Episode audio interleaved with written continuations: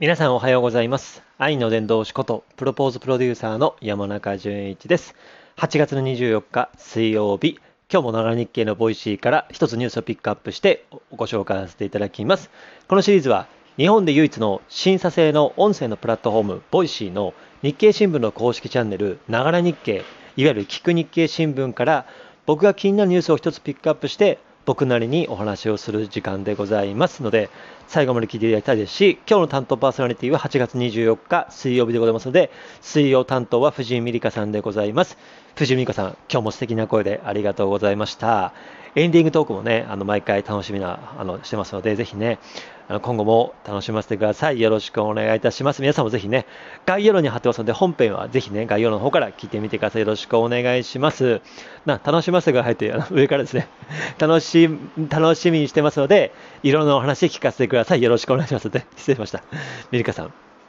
ね、ミリカさんはね、いろんなとこにね、結構奈良とか福岡とかね、京都とかいろんなところ行かれてますので、そのね、あの、いろんなとこに住んだ経験とかお話しされてますので、ぜひね、あの皆さんもお聞きください。よろしくお願いします。え、今日のニュースでございますが、これですかね、やっぱりね、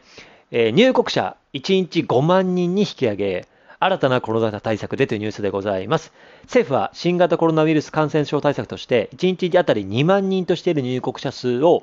の上限を5万人に増やす方向で調整に入りました。国内の新規感染者数の動向を踏まえ、岸田文雄首相が判断します。日本への入国、帰国時への検査の条件付き免除は、外国人も対象にする方針です。入国の正常化に進みますが、観光客を中心に他の先進国に比べると厳しい制限が残っておりますということでございます。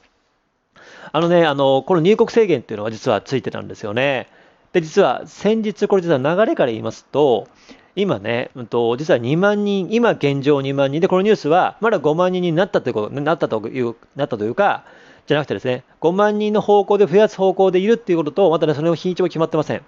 で、じゃあ今現在の2万人っていうのはいつから上がったかって思うじゃないですか。これはですね、えー6月の1日から2万人でした。逆にそれまでは1万人だったんですよね。で、これ実は、どう実は流れがあってですね、で本当はですね、ね、実は、このね、流れにしましては、実は、入国者数は、実はこれまでは1日上限が、えー5000人の時だったんですね。5000人が3月1日からだったんですね。そう、あ、あごめんなさい。3月の1日に、ね、入国制限を5000人にするっていう。そこから3月の14日に7000人。そして4月の10日に1万人。そして、えーね、6月の1日から2万人。で、今回の、えー5万人に増やすことで、実は3月の1日から徐々にですね、5000人、7000人、1万人、2万人ということで、次5万人に行くことで、実はこの流れがあることを皆さんご存知でしたかね？僕も初めて知ったんですが、実はね、今年の3月1日から徐々にですね、本当に徐々にね、2000人ずつとか3000人ずつとか1万人とか上げつつ、今回はね、これまで2000人とか1万人単位だったんですけど、ね、数千人単位なんですけど、今回は一気にね、3万人プラスですね。すごいですよね。3月の1日に5000人になった、3月の14日に7000人になった、4月の10日に1万人になった、6月の1日に2万人になった、で、こっからね、3万とか4万なのかと思いきやですね、なんと、ね、このね、例えばそれこそ9月の1日とかですかね、この流れで言いますと、とかですね、例えば9月の10日とかですかね、にから5万人に上げるってことね。これは世の中的にはそのコロナが、ね、増えていますし、今もね、に全国でね、感染者数が1日20万以上出てますが、やっぱりね、これは経済活動を続けながらも、やっぱり、ね、その動きをやっぱりね、あの、まあ、動かしていこうってなるので、もちろんマイクロツーリズム、ね自分自身の住んでる地域とか、ね、その自分自身のね、まあ、行ける範囲内のね、飛行機とか電車とか、新幹線なので、何時間も数時間も行かずにですね、自分自身の地域でもあるマイクロツーリズムもありますし、やっぱりね、経済活動、それこそ出社をする、ね、オンラインじゃなくてオフラインで出社をするとかも含めてですね、やってます。でも、実はね、世界、世界のね、からはかなり遅れてるんですよね。ちょっと前のニュースュースでもありましたけども、実はね、うんとまあ、それそれこそ最近、えーコロナのね、と濃厚接触者に関しましては、今までの1週間の待機期間から3日間になりました。ね、なりました。ね、けども、これ自身も全然ですね、待機期間っていうのは短いんですよ。で、待機期間と言いますのは、実は、ね、うんと、ヨーロッパの方ではですね、もう濃厚接触者の隔離義務はないんですよ、実は。日本はいわゆる7日間から3日になったばかり。そして、なんだけども、実はもう結構前からアメリカはですね、まあ、5回目のワクチン取り組んでるのもあるんですけど、あの日本がね、あ取り組みながらも、アメリカはですね、濃厚接触者の隔離義務はなし、プラス陽性者の待機期間は、なんと自主隔離で5日なんですよ。ここがミソ。自主隔離でプラス、しかも5日なんですよ。だから、ね、日本ではついこの間までは隔離期間は7日間、1週間、かつ陽性者の、ね、待機期間は10日間あった。ね、これはもちろん強制です。どちらもね、ほぼほぼ強制です。でもアメリカ、ヨーロッパでは濃厚接触者の隔離義務はなし。で、かつ陽性者の待機期間は5日らし。これもしかも自主隔離という自主的にってことなんですよね。なので、本当に経済活動を回すということもやってるし、そういう意味では、なかなかね、その日本の対応を置かれているっていうとこもあったので、今回です、抜本的にガッと上げるっていう背景があったっていうことを知っていただけると、なんか社会のニュースの読み取り方も違うかなと思ってます。ね、やっぱりね、あの、まあ、不安なことは変わりませんし、ね、コロナのね、ことが全貌が分けた、分かったわけじゃないけども、でもね、それこそ2年前のね、緊急事態宣言がね、その日本が、そして世界がロックダウンとあった時からね、やっぱり徐々に、こういろんなことが判明してきまして、うまく付き合い方が分かってきたところですよね。このね、ペースでね、本当にマスクがない世界、そしてね、あの、入場制限とか、そういうのはない世界がですね、本当にいつ来るかっていうところでね、あの、僕自身も間違えてますし、やっぱりね、まあでもね、やっぱりその、それこそ最近のニュースでもね、その、えっ、ー、と、自宅のね、まあ、ステイホームじゃないけども、ね、自宅生活っていうかね、なんでしょう、えっ、ー、と、そういうね、うんと、まあまあ、自宅で過ごす時間がね、あのね、少なくなったからこそ、ね、巣ごもり、巣ごもり需要がね、減ってきたっていうね、巣ごもり需要が増えてで、結構ネット商品とかネット通販とかゲームとかも売れてたけども、ね、巣ごもり需要が逆に減ってきて、社会活動が増えてきたからこそ、ね、巣ごもりニーズが減ってきて、それこそ Amazon プライムとかね、ディズニープラスとかをね、あのね、人数を増やすのやめるとかですね、価格に行くとかですね、あるじゃないですか。やっぱり、一方が、ね、メリットが出れば、一方がデメリットがある。これやっぱ社会の原則なんですよ。だから、入国者数が増えれば増えるほど社会活動は回るけども、その分、巣ごもり需要とか、海外の人たちとか、ね、あるし、逆に今は、今は国内向けに、いろんな人たちのね、商品設計とかサービスを作ってきたけども、海外の人が来ると、やっぱりね、海外向けに単価を上げてですね、単価を上げた分、地域の人が買えなくなるみたいなね、あの、こんなこともあります。やっぱりね、あの、北海道で言うと、小樽とかニセコとかはですね、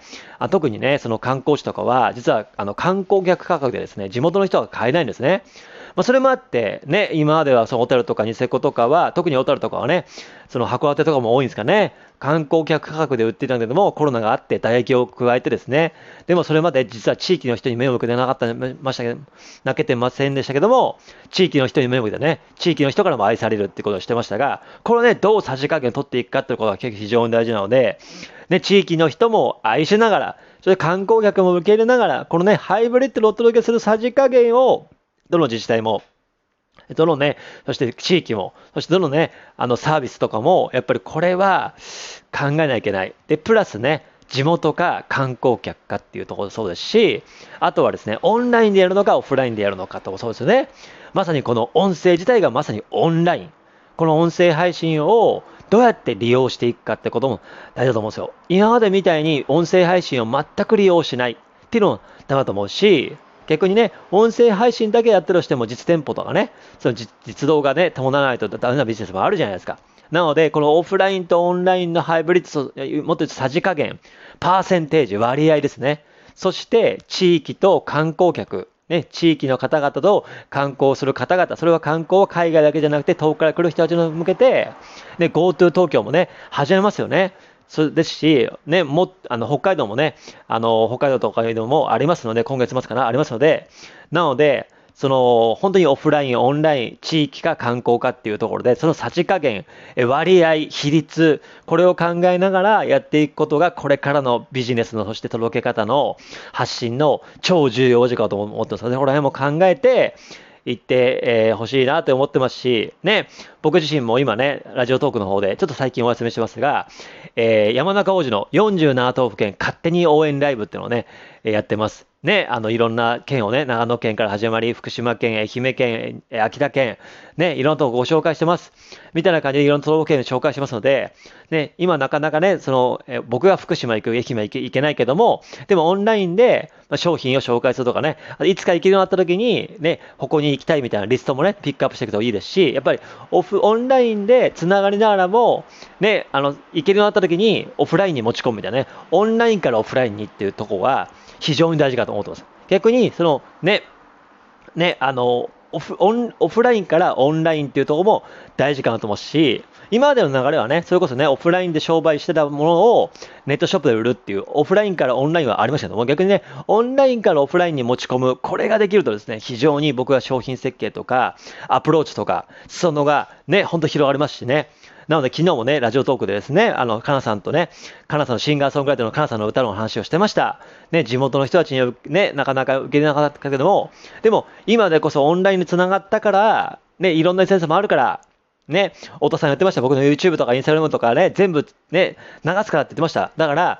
どこで売れ当たるか分かりませんし、僕も今朝のライブで言いましたけども、どこで何があるか分かりません。だから、それをね、どこの場所でどう売っていくかっていうことで、売り方、届け方、これ大事ですので、ぜひそれもね、皆さんね、考えてみてください。よろしくお願いします。ということで、えー、今日はここまででございます。今日のね、8月24日の水曜日の放送に関しましては、えー、もう一度言いますが、えー、ね、あの、概要欄に貼ってますこちらの放送を聞いていまして、ポイシーの方に、えいいねとかコメントとか、そしてね、フォローもしてほしいですし、そしてね、あの、シェアなどもツイッターの方でよろしくお願いします。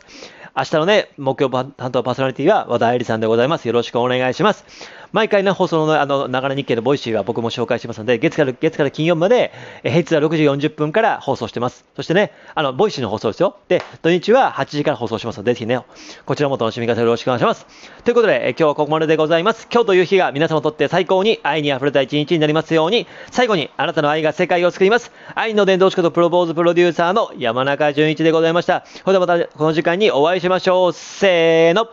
愛だーではまた